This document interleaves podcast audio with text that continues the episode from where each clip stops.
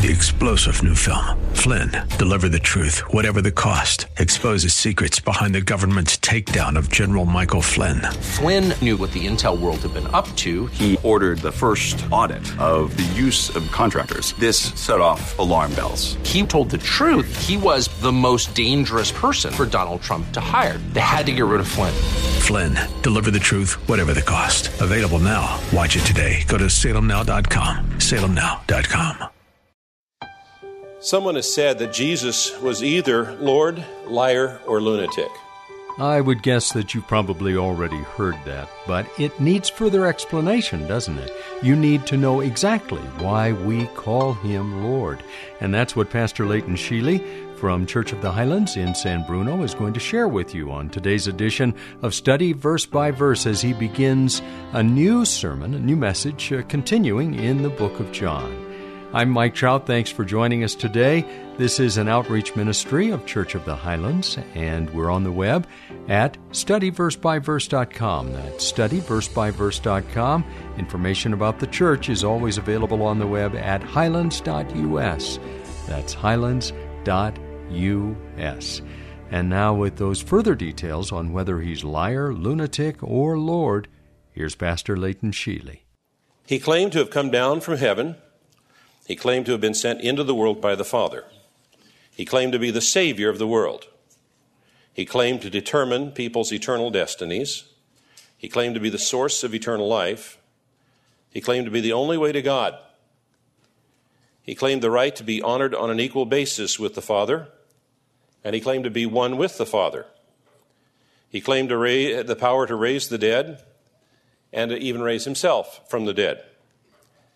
He claimed to be the one to whom the Old Testament prophecies pointed. He claimed to be the supreme judge who will one day return in glory. He claimed to be without sin. He claimed to have all authority in heaven and on earth. He claimed to have authority to forgive sins. He claimed to have authority over the Sabbath. He claimed to have authority to answer prayer. He claimed to be greater than the temple Solomon, Jacob, and even Abraham. He claimed to be the bread of life. He claimed to be the light of the world. He claimed to be the resurrection and the life. He claimed to be Messiah, Savior. He claimed to be the Son of God who would be seated at the right hand of God. And these are only some of the claims that Jesus made. In his book entitled Mere Christianity, C.S. Lewis, one of the brilliant minds, noted a man who was merely a man and said the sort of things Jesus said would not be a great moral teacher. He would either be a lunatic on a level with the man who says he is a poached egg, or else he would be the devil of hell. You must make your choice. Either this man was and is the Son of God, or else a madman, or something worse. You can choose to shut him up for a fool, you can spit at him and kill him as a demon, or you can fall at his feet and call him Lord and God. But let us not come up with any patronizing nonsense about his being a great human teacher. He has not left that open to us. He did not intend to. Many people who heard Jesus speak and saw him work chose to accept him and believe in him, and many others chose to reject and disbelieve. After Jesus had miraculously fed the 5,000 men, plus women and children, in chapter 6, almost everybody walked away from him. And here in chapter 7, it reveals that not even his own brothers believed in him, at least not until after his resurrection. In fact, the scriptures tell us that his brothers challenged Jesus to show off his powers for the nation that was assembled in Jerusalem at the temple for the Feast of Tabernacles. Jesus told them he would not come with them yet and sent them along without him. Now, we studied the first verses when we gathered together last, but the first verses uh, provide us the basis on our continuing study today. So we're going to read from the beginning of chapter 7, verse 1. The story begins. After this, Jesus went about in Galilee. He would not go about in Judea. Remember that Galilee is at the top of the nation, it leads to the Sea of Galilee, and Judea is at the bottom of the nation, and that includes Jerusalem, and between them is Samaria. He would not go about in Judea because the Jews were seeking to kill him. Now, the Jews' feast of booths was at hand. And so his brothers said to him, Leave here and go to Judea, that your disciples also may see the works you are doing. For no one works in secret if he seeks to be known openly. And if you do these things, show yourself to the world. Not even his brothers believed in him. Jesus said to them, My time has not yet come. Your time is always here. The world cannot hate you, but it hates me because I testify about it that its works are evil. You go up to the feast. I'm not going up to the feast, for my time is not yet fully come. After saying this, he remained in Galilee. But after his brothers had gone up to the feast, then he also went up, not publicly, but in private. The Jews were looking for him at the feast and saying, Where is he? Where is he? And there was much muttering about him among the people. While some said, He's a good man.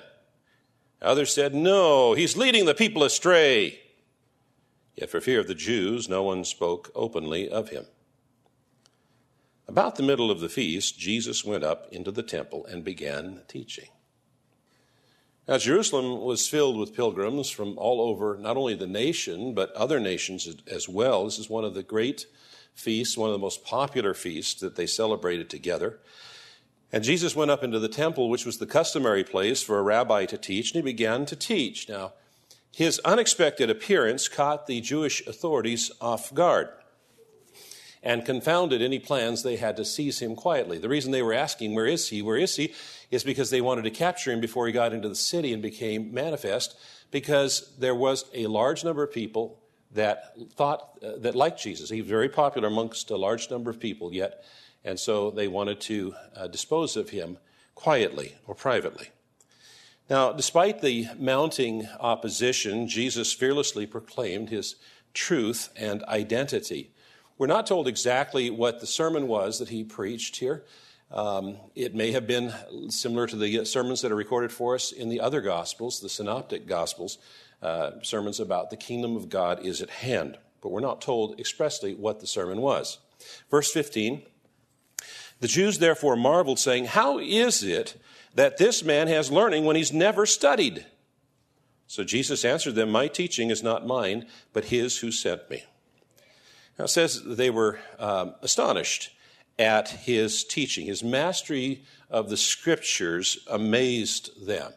And that was quite common when Jesus got up to preach. Often the crowds would be amazed. That's how the uh, scriptures record the crowd's response at the end of his Sermon on the Mount, for instance, in the, in the Gospel of Matthew.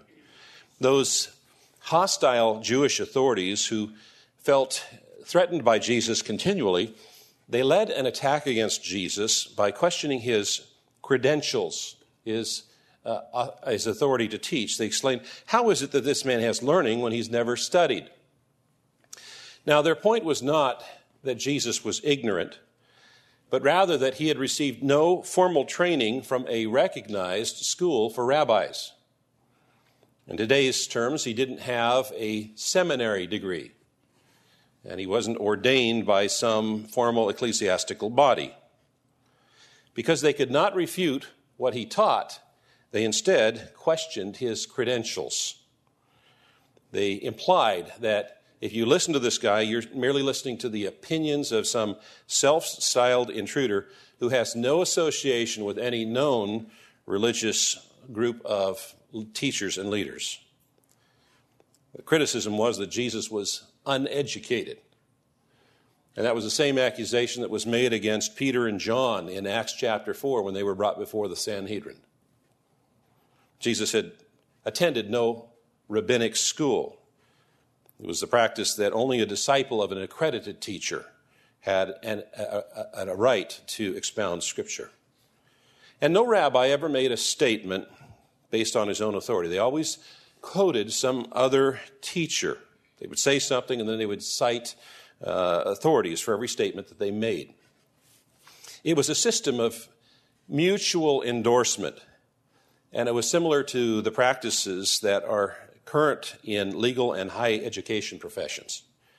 The rabbis used a form of what we would call peer review. Peer review is the evaluation of, one, of work of one by more people of a similar competence to the producers of the work. They were peers. While I was working on my master's degree program, I was astounded at how much value the educational community places on peer reviewed sources as though they somehow always produced superior information. However, an article in How Stuff Works, the online science magazine, noted that peer review leads to the suppression of some scientists' results. A reviewer, perhaps an established scientist in his field, might reject research that challenges his particular point of view or contradicts his own findings. Such a reviewer might be accused of maintaining the scientific establishment at the cost of innovative ideas. What is true today among the scientific community leaders was also true in Jesus' day among the religious community leaders. They wanted to maintain the religious establishment, and Jesus' teaching was innovative. It was radically different from and challenging to the religious establishment. And furthermore, Jesus refused to engage in their peer review system. They failed to recognize that Jesus is God and God has no peer. There's not a single person who can do a peer review on God. And Jesus was even different from the Old Testament prophets, because they would say, Thus saith the Lord. But Jesus would say, I say to you. So here was this Galilean carpenter man with no formal training whatsoever, daring to expound and explain the scriptures to them. Uh, Jesus' reply is direct and devastating. He answered them and said, My teaching is not mine, but his who sent me. It was true that he had not received his information from any human institution, but that did not mean that what he was teaching was merely his own opinion, as the authorities implied. Jesus said, in effect, You asked me who my teacher was? You asked me by what authority I expound the scripture? My authority is God. Jesus claimed to be God taught, and he makes that claim again and again. You're listening to Study Verse by Verse with Pastor Leighton Sheely from Church of the Highlands in San Bruno. And when we begin a new message, which is what we've done today, we always spread it over at least three days. So we'll uh, continue this same theme on the next edition of our broadcast. I hope you can join us. We'll be back at this same time here on this station. I'm Mike Trout. You can find out more details about the church at highlands.us, and you can support this ministry, be a, a partner with us in that way at studyversebyverse.com. Have a great rest of your day. Join us tomorrow when we'll once more open the Word of God to the book of John and study verse by verse.